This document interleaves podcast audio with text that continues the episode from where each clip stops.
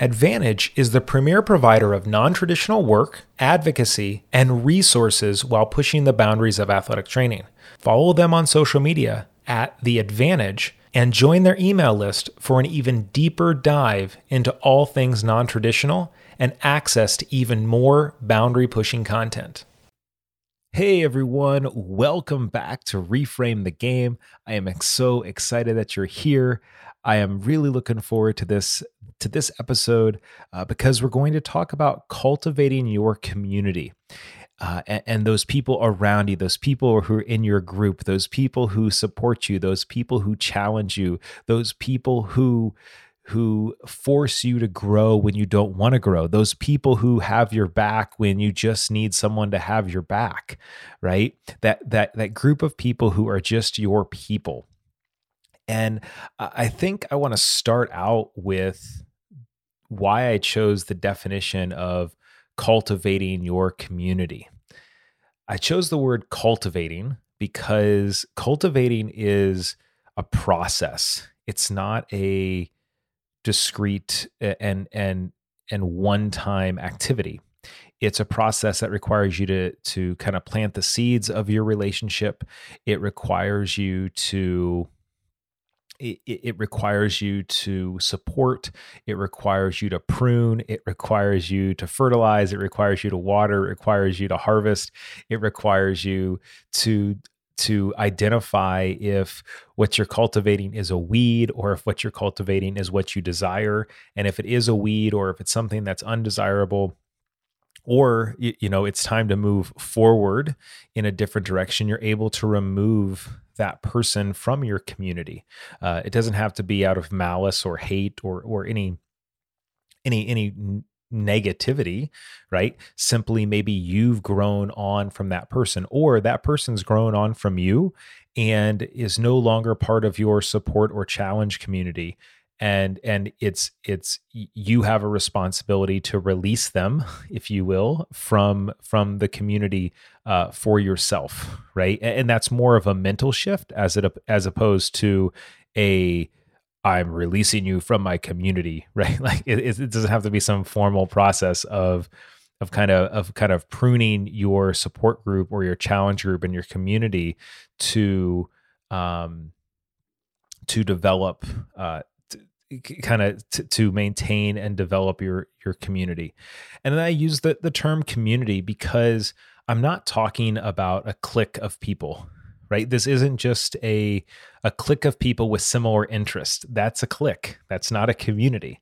And when we think about a, a, a right? Oftentimes we may we, we may have cliques of people that we are you know affinity groups that we that we spend our time with and there's nothing wrong with that right? But a community serves a different purpose than a clique right? I would say that a clique or a group of supporters uh, is likely going to be have a place in your community but too often we fail to realize that we need to have not only our supporters but we need to have challengers within our community in order for us to grow and not simply kind of get sucked into the vortex of of a comp of like congratulating each other right? Um, and and in that we, we all may feel good. It may feel like a little a great place to be but it's not really helping us grow and, and we're not actually cultivating right? That's like a that that's a group of people to support you. That's not necessarily a community to help you grow. And so you know when we so i think when we break that down there is intention in the words cultivating your community uh, because you know it, because the words we use words to construct our reality. And if we were to use words like create your clique or create your group, right? Then we, we're, we're suggesting, or I'm suggesting that this is a one time thing, that this is static, and that some of the attributes that that move people into your group or into your community are affinity towards one another. And that's that's that's not entirely accurate. Yes, of course, you're going to have some affinity towards people uh, in a in a in a social or community group, but it certainly is not the only uh, requirement for for it shouldn't be the only requirement for why someone could be in your community uh, or or your support or your challenge system. So when we think about this, uh, you know, I I think athletic trainers do a great job of creating cliques or creating affinity groups. And you can see the number of affinity groups that exist not only within the you know the professional organizations of athletic training but also outside of the professional organizations of athletic training right and i think that's been one of the most awesome things to see in social media is the creation of affinity groups of people of like-minded individuals um, who are you know joining or, or, or getting together and creating creating um, conversation around specific topics. I think that is absolutely fantastic, but that's not really what I'm talking about here today. I'm not talking about affinity groups. I'm not talking about uh, you know groups of people who are in a club or uh, uh, you know a part of a an alumni group or anything like that. What I'm talking about is how an individual can create a community for themselves and not everyone in that individual's community has to be in another person's community right? So i'm talking about how you as an individual can cultivate a community for yourself with an understanding that there may be ex- individuals who are not who are not shared among other people in your group. So for example you could be in you could have an individual in your community but they may not necessarily be have you in their community right? There are certain circumstances where that may where that may happen right? Um, it, so like membership of the community is not required to be reciprocal and nor should nor should it be right? Because this is a, a community dedicated to you. It's a community that you're cultivating and you're curating for you to grow and and for for you to or i guess maybe even communities for you to grow within and and throughout. So you can become and and you so you can become the best professional you can while also supporting what you value personally right and so when we look at this i think these are really important in in athletic training or in healthcare in general because they they they provide a sense of belonging. And they but but but more than belonging they provide a sense of hope optimism growth opportunity. They provide all of these things mentorship right um, teaching learning they they, they provide a, a, a so many resources or so many uh, different things that it, we often look for affinity groups or we look for professional organizations to provide quote unquote community when we're looking for support, right? Or looking for people with similar interests who we can talk to.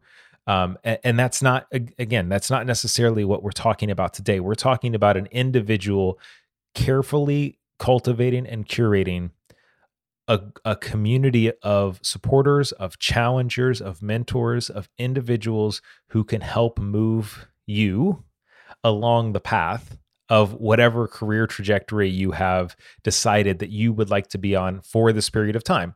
And of course, career trajectories can, t- can change, career aspirations can change, and there's there's nothing wrong with that. But in when when those shifts happen the community that you're curating or that you're cultivating will probably shift as well right?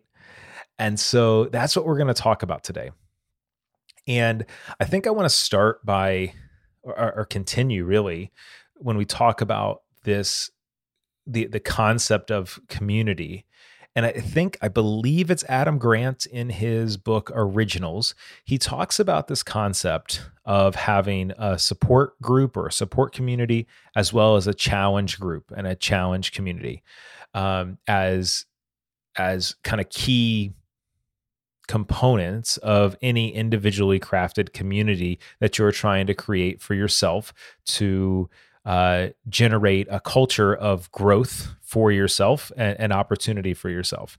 and you know the the support community are those people who are there to support you like un like unwavering support like i got your back no matter what right like someone you perceive that someone did you wrong or you perceive that someone was in the wrong and your support community or, or a support person in your community would be like yeah you're absolutely right. There is no way there's no other way to see this. This is the only way it is and you're right they're wrong and that's just what it is right? Like that makes you feel good inside but it's not actually objective. And you, you you know you're not actually breaking down the conversation and saying or breaking down the situation and saying well is there is where is the responsibility? Is is, is it shared responsibility? Which it most likely is shared responsibility in most uh, interpersonal react interpersonal interactions uh, that that it's not one person is right and one person is wrong but we need sometimes I mean, we, we we need those people in our lives to help bolster our ego to help us feel like we are justified in believing what we believe and to help motivate us and move us forward in some of the times where we're really challenged and we feel unmotivated or we feel like we're a little astray. We need those people we need those cheerleaders if you will in our lives to encourage us to move along. And we, when we need that encouragement in our lives, that's what our support group is there is is there for. And then he goes on to explain a challenge group as a group of individuals who are still committed to your growth, or you've you've in, you've in, you've invited them, or you want to have an interaction with them because you are interested in your own growth, and they're interested in your growth too. But they help you grow through challenge right? They help you grow by perhaps shooting down some of your ideas. They help you grow by forcing you to see the other side of the of the coin, by forcing you to objectively view the situation from a different perspective. That's what the challenge group is there for. And and sometimes the challenge group doesn't feel, you know, you you may not go and have some sort of big community bonding event because that's not what they're designed to do. That's not why they're in your community, right? Oftentimes when we think about this let let's let's kind of take a step back. Regardless of where you are if you are in professional education or post professional education right now you can just be in your present moment. If you've graduated from professional or post professional education and athletic training let's go back to when you were in school right? And we can kind of look at this community that you created um, at, at a time eh, that at a time when you were committed to growth but you also needed support. So you could look at your faculty or your preceptors being your challenge group right? They were individuals who you you you had good relationships with for the most part right? You respected them you respected what they had to say. They understood some of the context of your at least your professional life right? They may not understand the context of your personal life but that's not what they're there for either right? The, and when you would try new things or you would push up against uh, an unfamiliar situation or a boundary they would provide the friction back to really force you to think about how you think to think about what you think. Maybe they're there to role model the way and serve as an influencer in your life, uh, particularly from a preceptor's perspective. Like here, here's how you can do it, and and then you you you started to adopt some of the behaviors, wh- whether they be clinical behaviors or interpersonal behaviors from them. But then you also had those people in your life. Maybe it was your cohort members. Maybe it wasn't members of your cohort. Maybe it was your friends or your family. But you had those people who you'd go to after you you maybe didn't do as well on an exam or a test that you planned on doing. Right? It was a little less than what your desired outcomes were. And they were there to support you. They were there to say, it's okay, right? You got this.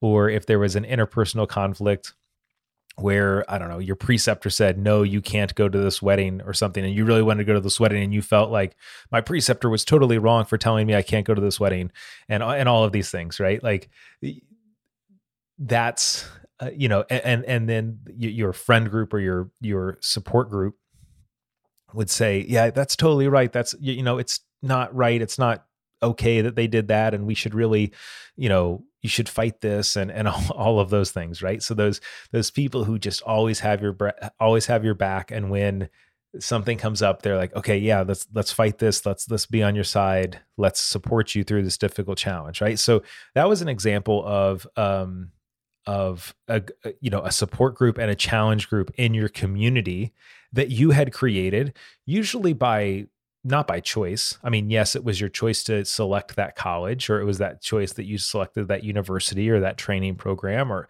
like the, the program you chose to pursue your athletics training education, right? But but that was it, the structure kind of forced it on you, right? Where you had these people who were who had the job, right? The, the job of developing you and moving you from being a athletic training student to being an athletic trainer and to prepare you for what that means whether that be your faculty your preceptor you know you know older students in the program whatever it may be right? You th- that was their job. That was their role in your community.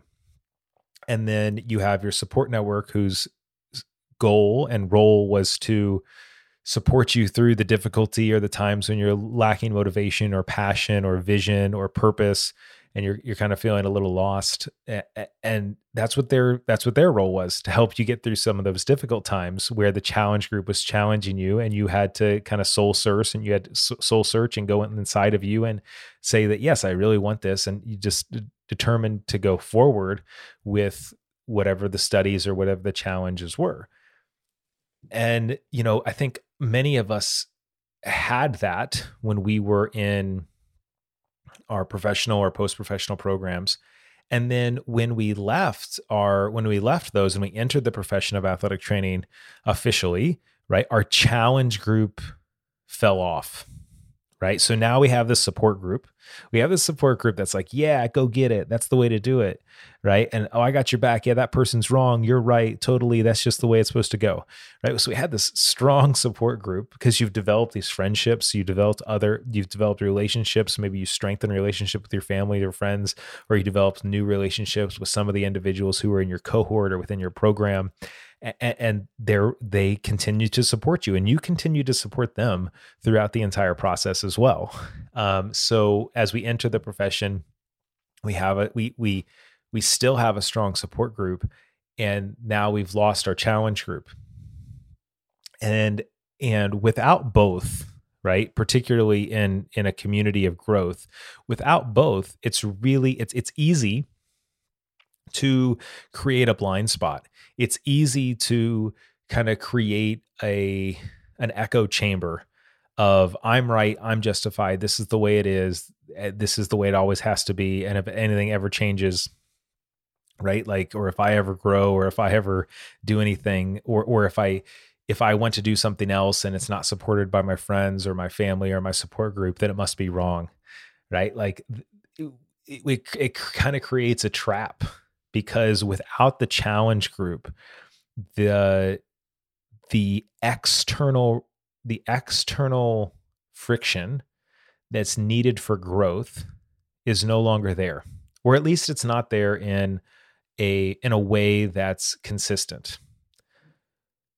The, eh, and and so then we, we we start having conversations about mentorship. We need more mentorship in athletic training. We need you know we need to connect older professionals uh, whatever that means. We need to experience you know we need to connect more experienced people with less experienced people right? And i think that all of those uh, the, the idea of mentorship i think mentorship is critically important.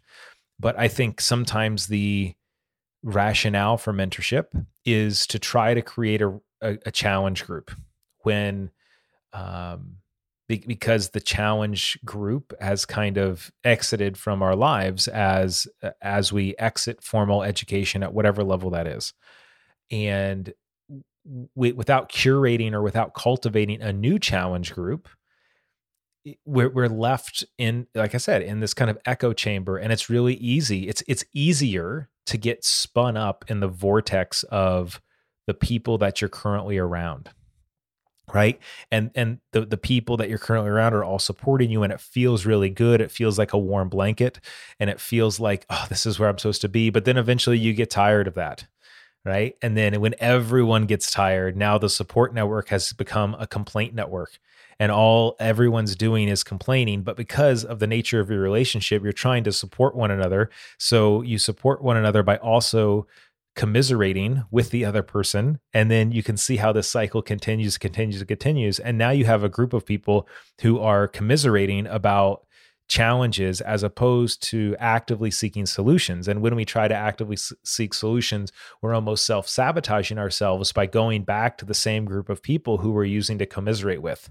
Because the role of that group from a from a social context is or the role of that community from the social context is to commiserate with you and is always to keep it, it, it, it's not intentional right i think support groups are critical they are critical for sustained growth and success. But when it's unbalanced or when it's one sided and there's not the challenge group to provide to insert new perspectives into that really in this into that dynamic it can create a, a vortex or a cyclical um, process that's really challenging to get out of and so going back to mentorship, right? Like we we there's been so many initiatives within athletic training to to try to create mentors and mentorship models in the profession of athletic training and many of them have uh, uh, I don't know the latest statistics, but I would I would guess based on my own personal experiences and the experiences of the individuals that I engage with in different communities and that of which I'm a part of is that they've not become widespread adopted and they've not been successful on a large scale right? We may have you may have one or two relationships that last or you know it it it's you know we, we there are probably examples of success stories but success stories are the exception as opposed to the rule and when we think about this it's it's not that far fetched to see the connection between the, our desire to create a challenge group and replacing the challenge group with a mentor. But I think a mentor plays a different role. A mentor plays a role of providing experiential context to a career path or to a specific aspect of an individual's lives and perhaps provides them thought provoking questions and specific tools to implement so they can grow or they can have the opportunity to grow in that area but if there if there's no challenge group which challenges those ideas specifically right that really force each that force the individual to question their beliefs or what they've created or the ideas that they have or the perspective that they're taking in this situation then the mentorship relationship will fall short as well. And I think that's why we see a lot of mentorship relationships fizzle because there, I think there's all sorts of other things going on, like unclear expectations uh, and unclear investment on both ends of of what what each are giving and what each are bringing to the profession. Like I think oft or to the conversation, to the relationship. Oftentimes, I think that we view mentorship as a one way street and a one way transactional relationship where the mentor is supposed to provide information or knowledge or wisdom or impart wisdom on the mentee. And that's, and then the mentee says thank you and supposed to go. And, and the, the ultimate reward for the mentor is if the mentee goes and, you know, does great things. But in reality, any mentorship mentor mentee relationship is very similar to any other relationship that we have in our lives there has to be investment and qualities that each person can bring into the relationship right so if if a mentee doesn't know what qualities or assets or skills that they can bring into the relationship what what value they can add to the mentor and and have some skin in the game, it's unlikely that the relationship's going to work out. And likewise, if the mentor is doing this out of professional obligation or someone else said this would be a good good idea or they haven't identified what skills, assets or value they can add to the relationship, it can fail. Right? so so when we talk about challenge groups and we talk about the absence of a challenge group after professional education and trying to solve that with mentorship while it's a really good idea right? It, it, it falls short in execution. And I think the evidence can be seen in the lack of widespread adoption of a mentorship program, right? Mentorship is often individualized. Mentorship is often often comes by happenstance when you find someone that you connect with at both on both a personal and professional level and you both can understand the value added by you continuing to have a relationship right a challenge group is different than that, right? A challenge group in your community is a group of people who think differently from you and you actively seek them out and you what, and and so you talk you you you find people who may be thinking differently. So maybe you work in a college and university setting for athletic trainers and you have a pretty set schedule you have a pretty set way of doing things and the community that you're working in or the patient panel the, the the, university the college whatever it is that you're working in have pretty set ways of doing it. And and the reason they do it that way is because that's the way it's always been done it may be helpful to have individuals who are outside of that setting to serve in your challenge group to challenge you to think about a different way of doing it right? Like for example you know, one example that I see where a challenge group could be helpful to an individual, particularly if they're struggling with, let's say, life, they're struggling with life. If you've heard my previous episodes on life work balance or life work integration, you know, you know my some of my thoughts on that. But if they're just struggling with life and how to figure it out and how to manage their time, you know,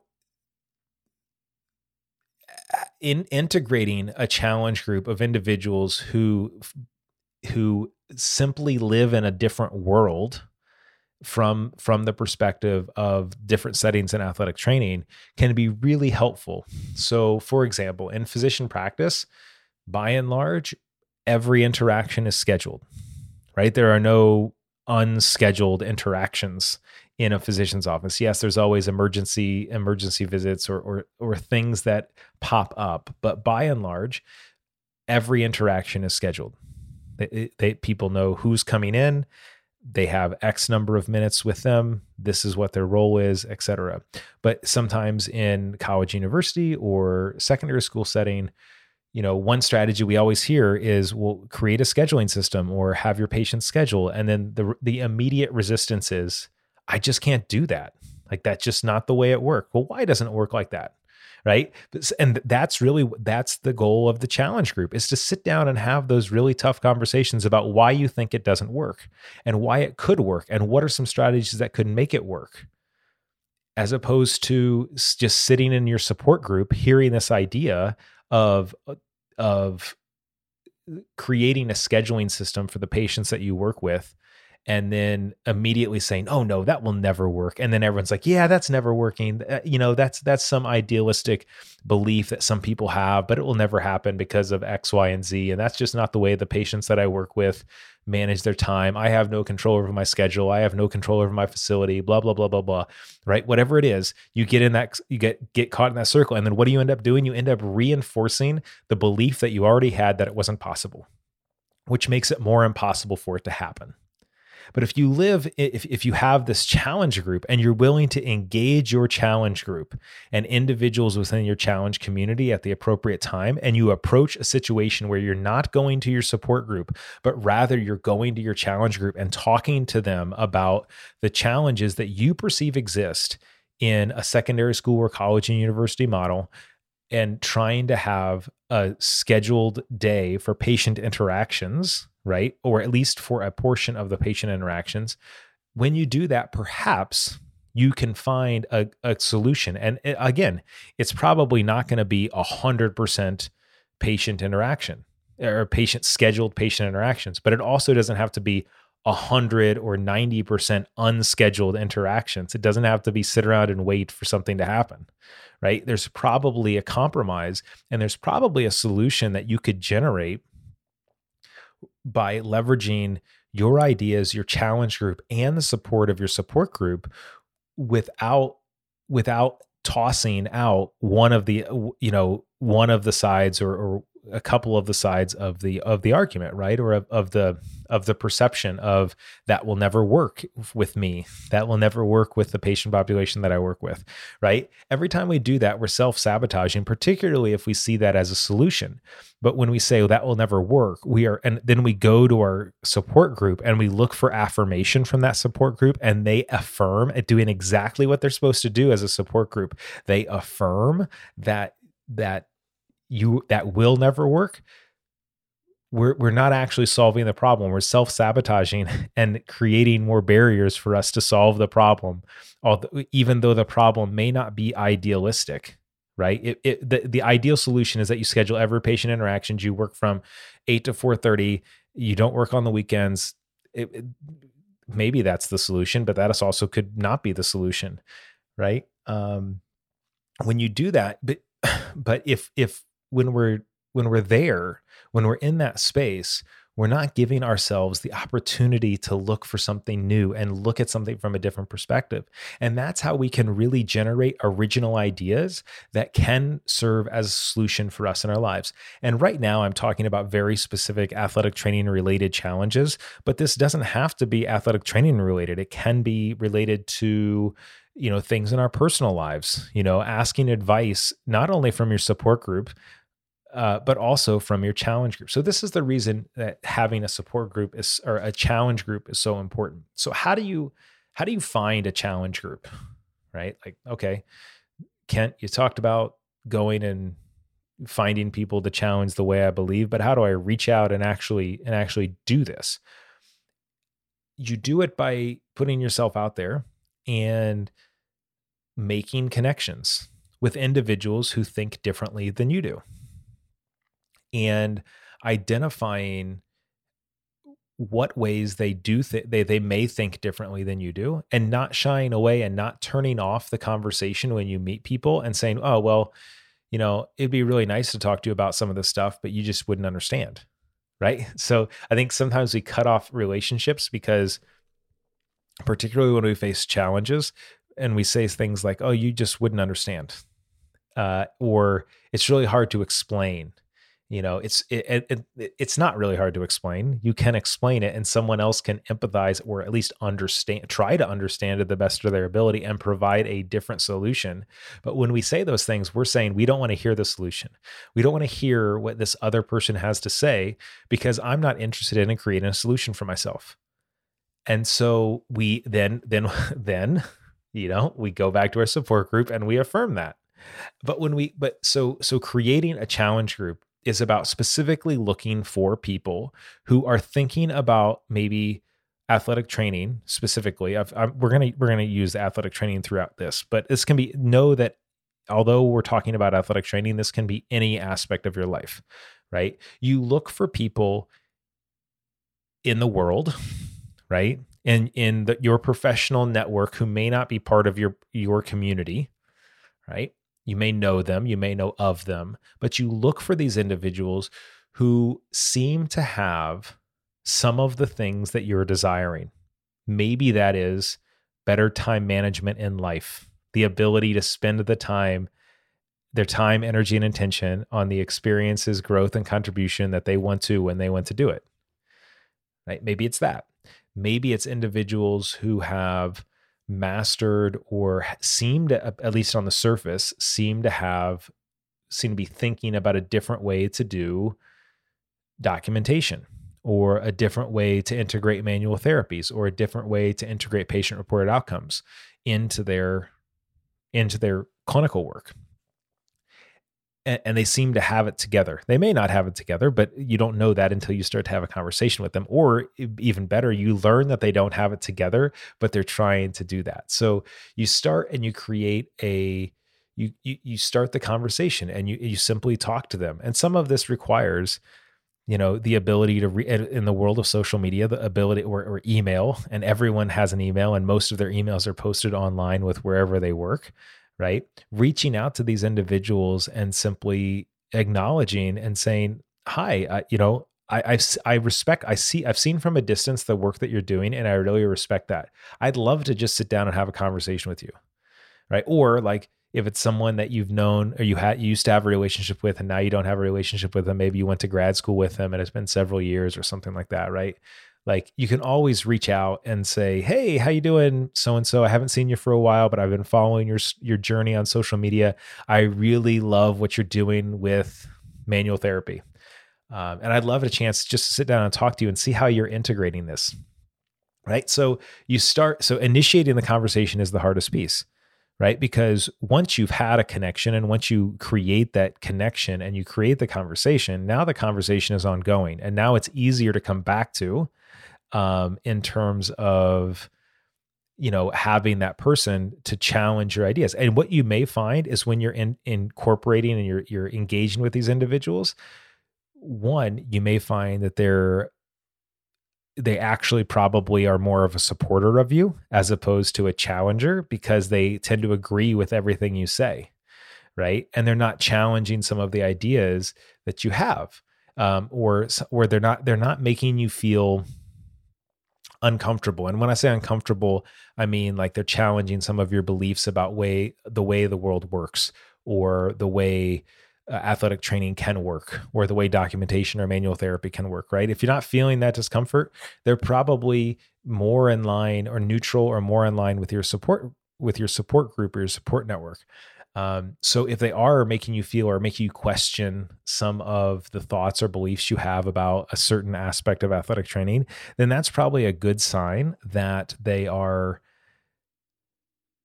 that they may be helpful to you in uh, in your challenge community. Another way you can do this, and I think this is the way that I developed much of my challenge community, is attending conferences or listening to webinars about individuals speaking. Right, I find a topic that I know I'm interested in, and when some of the things they discuss challenge my beliefs and i know that it challenges my beliefs because i have some self-awareness like this this feels uncomfortable to me and I don't know how to approach it. And so I I, I want to shy away from it. So that's those are signals. Those are those are signals for me that this is something I probably need to lean into. And then it's then at the end of a conference, you know, at the end of a, the speaking engagement, reach out to them, exchange business cards, and then actually follow up right? And that's a great way to start the conversation. And these individuals don't need to know that they're in your challenge group or in your support group. Just like you don't go to people who support you and say, I'm really happy you're in my support group. right? You may go and you may say, I'm grateful for you, or I'm grateful for our friendship, or whatever, whatever it may be. You don't have to say, um, I want you to know that I'm putting you in my challenge group. Like I'm going to place you in this special group of people categorization in my mind that you're in the challenge group. It comes with no pay, it comes with no it comes with nothing except for an occasional thank you. So if you want to put it on your resume, go ahead. No, like you don't have to do that. Like when we talk about com- creating community, this is this is what I'm talking this is what I was kind of referring to at the beginning. This is not some sort of club or affinity group. It's it's really a, an individual construction of resources and people in your life that you're constructing and making connections with for you, not for anyone else.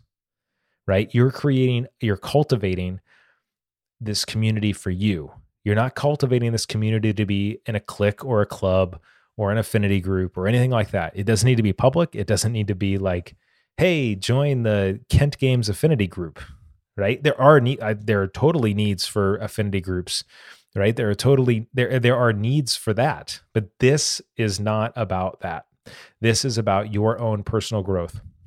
And, and, and individuals within the community don't need to know that all the other all the other individuals in the community. Essentially you're creating a group of people that you can go to or at least start a conversation with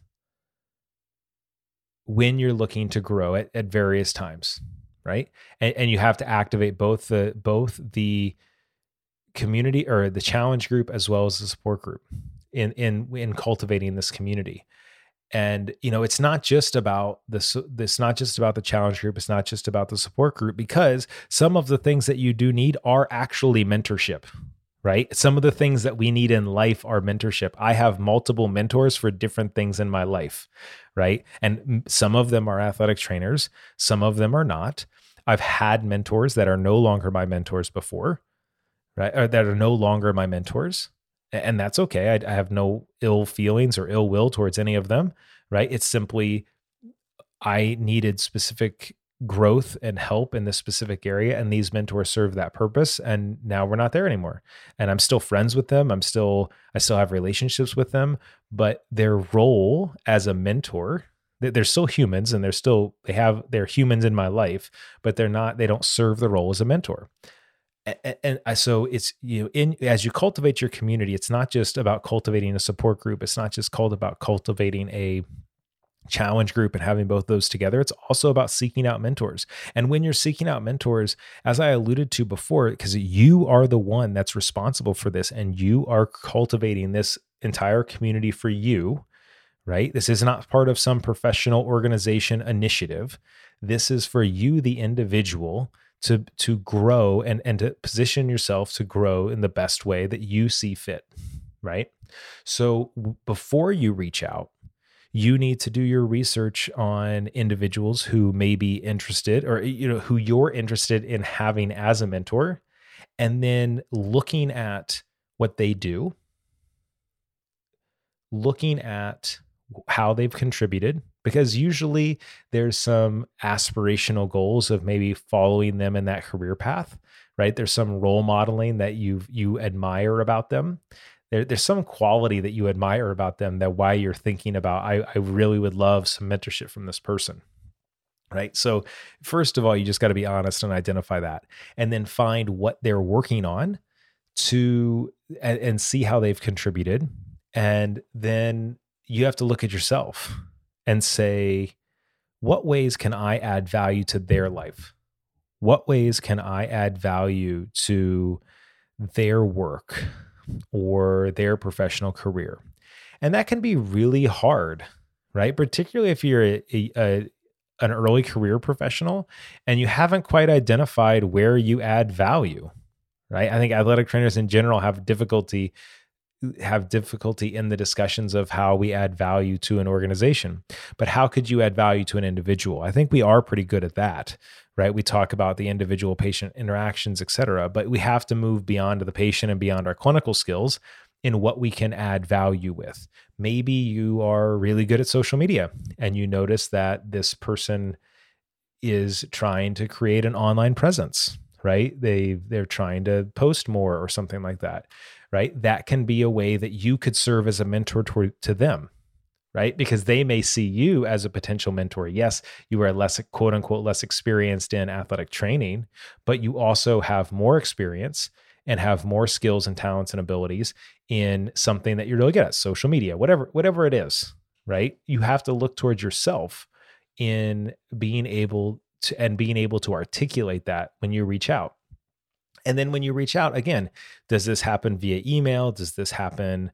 Um, does this happen at a conference? That all really depends on what your comfort is, what the nature of the world is. If we're in a, you know, if we have another surge of COVID or, or whatever is going to come next, that's going to force us into virtual conferences again or, or whatever it may be.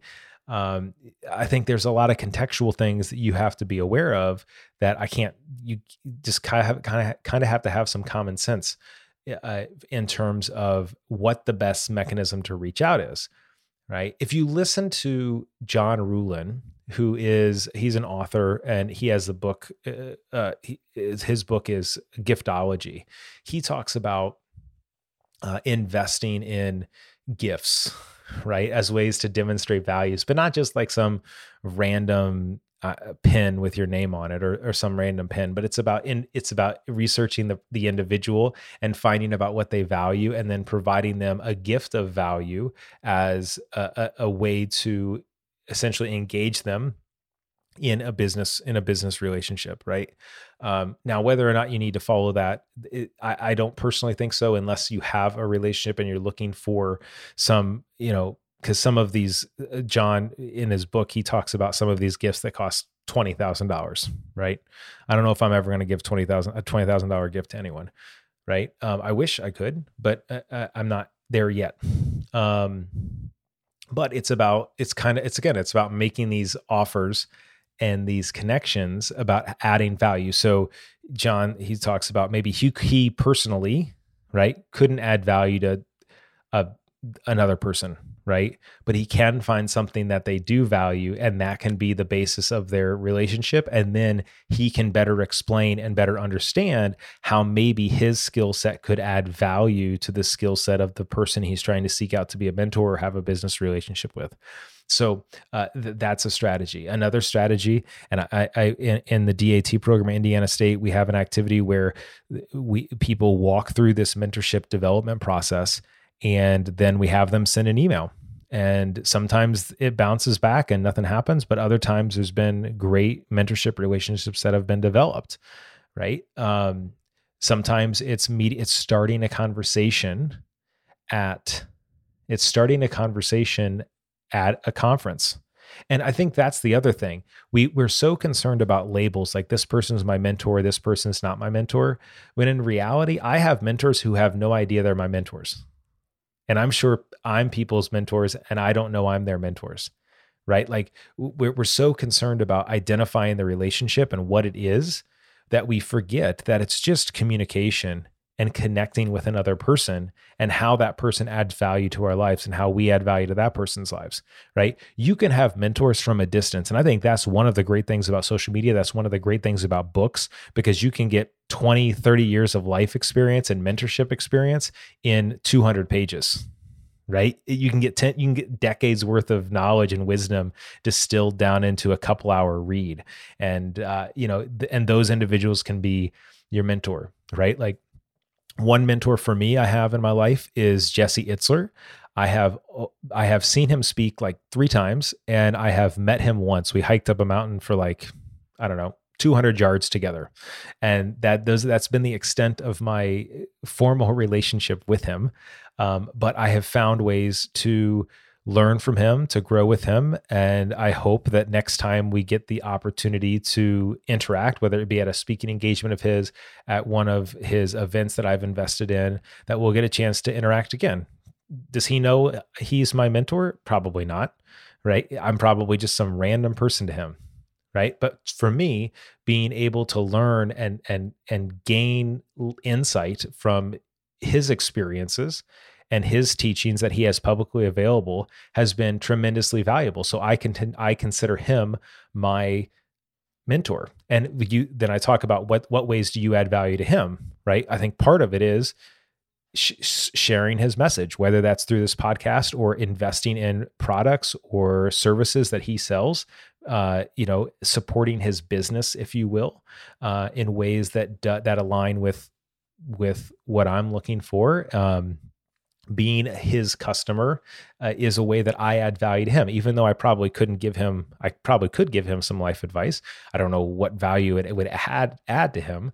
I, so my value is added in this specific way, right? So if you think about that, mentorship is not about the formal definition of the relationship. It's about communicating and connecting with people who you aspire, who have a career path or trajectory or some aspect of their life that you connect with and you have an aspiration to move towards. So now that we've talked about cultivating your support group, cultivating your challenge group, cultivating a mentor, a, a mentor or mentors, multiple mentors, let's talk about the pruning part, right? Let, let's end this conversation by talking about the pruning part. Sometimes there's times in our lives partic- and I find this particularly true with our support group, some, simply because of the, the nature of, of, of a support group or support people in our lives is much more intimate than the nature of mentors or challenge challenge group individuals and and that makes it more difficult to cultivate right if i didn't want jesse itzler to be my mentor anymore i'd simply stop following what he had to say right pretty easy if I didn't want to seek out challenge from someone or or I or I felt like this specific instance didn't require a challenge network for or challenge challenging from X person, I simply wouldn't reach out to them. Right. But our support group is really where the difficulty comes. And sometimes we have to end those relationships. We have because it is more of a formal process because then people if you don't interact with someone they may start asking questions like are you mad at me? Are you upset with me? What did i do to you? I thought we were friends. I thought everything was good and now all of a sudden you're not responding to my texts. Right? Like like that is that is a far more difficult process than um, cultivating your mentor your mentor group or your challenge group because oftentimes we do have personal relationships beyond professional relationships with with these individuals. And you know does it always have to be this like formal interaction? No. It does you don't have to have like this formal breaking up with a friend or breaking up with a colleague but there it there is likely a conversation that has to happen right? That is you know thanks. I really respect you. I really respect what's, I, I, I appreciate all that you've done for me, but I think I'm going to move forward in a different direction. And I hope that we can cross paths a, a, along the line, but I'm choosing to grow in this way. And, um, you know, I want you to have a role in my life, but it's, it, I, I, or I don't want you to have a role in my life. And here are the reasons why. that's a really difficult conversation to have but and and i'm not saying it's easy and and most people won't have that conversation. They'll just ghost them they'll just stop responding they will just move forward or they'll find a way to end the relationship in another way. But if you are able to have that conversation you can you know create a boundary and maybe they they don't even have to maybe they can be in your they maybe you want them to be your friend but you don't want them to be in your support network right? Like i really love and care about you but i don't want to talk about work stuff with you anymore. Right? Like and then you can focus on your personal part of your relationship. You don't have to focus on the work or uh, or or or you again if you want to be a little more if you're if that makes you anxious, then you simply stop bringing your complaints to that person. You connect with them in an honest in an honest way, but you simply don't bring them your complaints. You either keep your complaints to yourself or your challenges to yourself, and you talk to another member in your support group or your support network um, or your support community. And then you simply just enjoy a, an interpersonal relationship with this person that doesn't involve complaining to the other person about whatever it may be.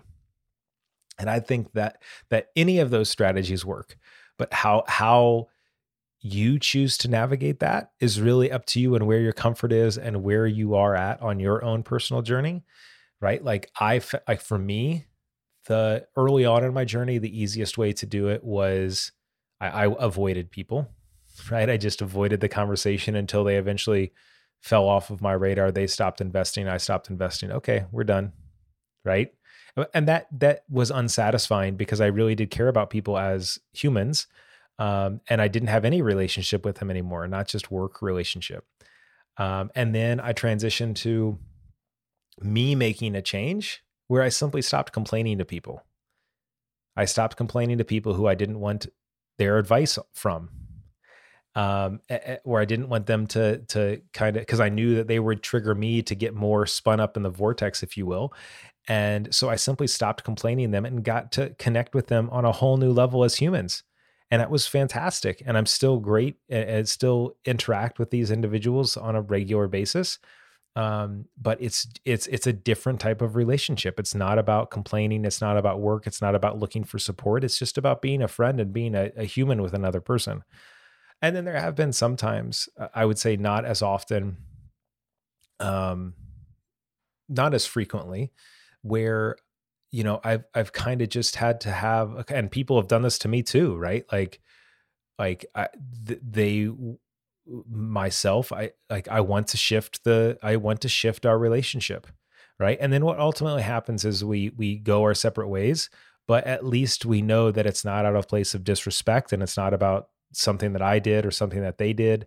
Rather, it was simply it was simply from the perspective that we weren't serving each other in a positive way even from a friendship perspective and and out of respect for both of us it was the best decision to kind of move forward and and alter the trajectory of our relationship to essentially professional acquaintances uh, as opposed to a friendship with a professional colleague so you know there are a variety of ways a variety of ways to do that but I, I, know we've spent a lot of time today really diving into how we can cultivate our community. But I think it is so important for us as athletic trainers to find to move past the idea of an affinity group or just a support group or just like a rah rah clique or something, uh, you know, whatever we want to call it. Like I don't know what you want to call it.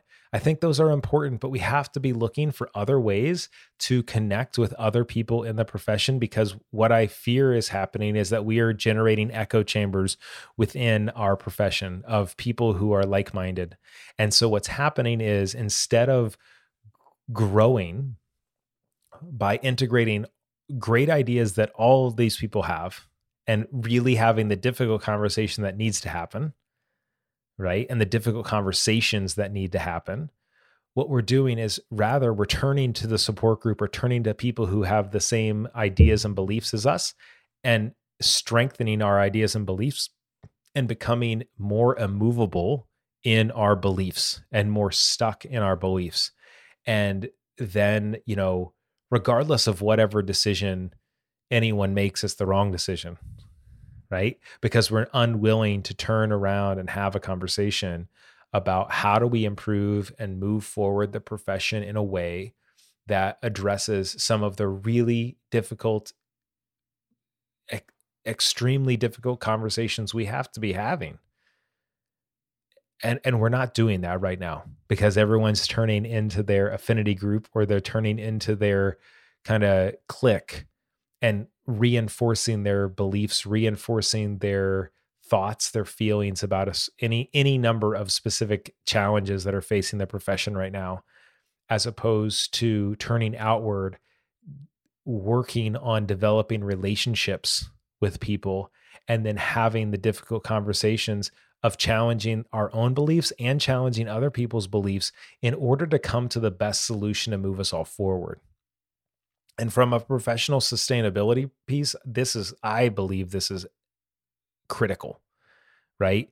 We have to be able to have these difficult and navigate these difficult conversations and these challenges because we, are continuing to isolate ourselves in our beliefs and thoughts and feelings about specific issues in athletic training, as opposed to turning outward uh, towards each other and and and working through and sitting in a room and having really hard conversations so we can try to develop a compromise or a solution that uh, that allows us all to exist and allows us all to thrive and allows us all to move forward.